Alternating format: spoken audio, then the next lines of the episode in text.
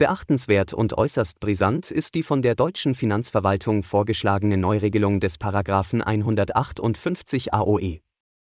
Darin wird die Beweiskraft der Buchführung geregelt, das heißt, ob die vorliegende Buchführung als Grundlage der Besteuerung dient oder ob der Finanzverwaltung aufgrund bestimmter Verfehlungen weitreichende Schätzungsbefugnisse zur Ermittlung der steuerlichen Bemessungsgrundlagen eingeräumt werden. Nach der Neufassung des Paragraphen hundertachtundfünfzig A O E sind Bücher und Aufzeichnungen des Steuerpflichtigen dann nicht der Besteuerung zugrunde zu legen, soweit die elektronischen Daten nicht nach der Vorgabe der einheitlichen digitalen Schnittstelle gemäß der geplanten Neufassung des Paragraphen hundertsiebenundvierzig B A O E zur Verfügung gestellt werden. Insofern würden der Finanzverwaltung Schätzungsbefugnisse eingeräumt, auch wenn die betreffende Buchführung den übrigen Ordnungsmäßigkeitskriterien nach den Paragraphen hundertvierzig bis hundertachtundvierzig A O formal entsprechen sollte und die unterlassene Nutzung der einheitlichen digitalen Schnittstelle den einzigen Mangel darstellt.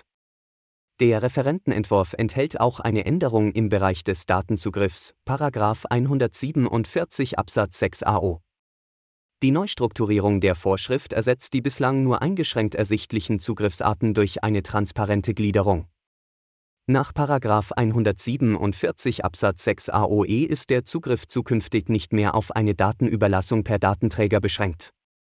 Die offene Formulierung, dass die Daten an die Finanzbehörde schlicht übertragen werden müssen, schafft nunmehr die gesetzliche Grundlage, steuerliche Daten auch über betriebsprüfungssichere Datenaustauschplattformen, wie zum Beispiel von DATEV, bereitzustellen.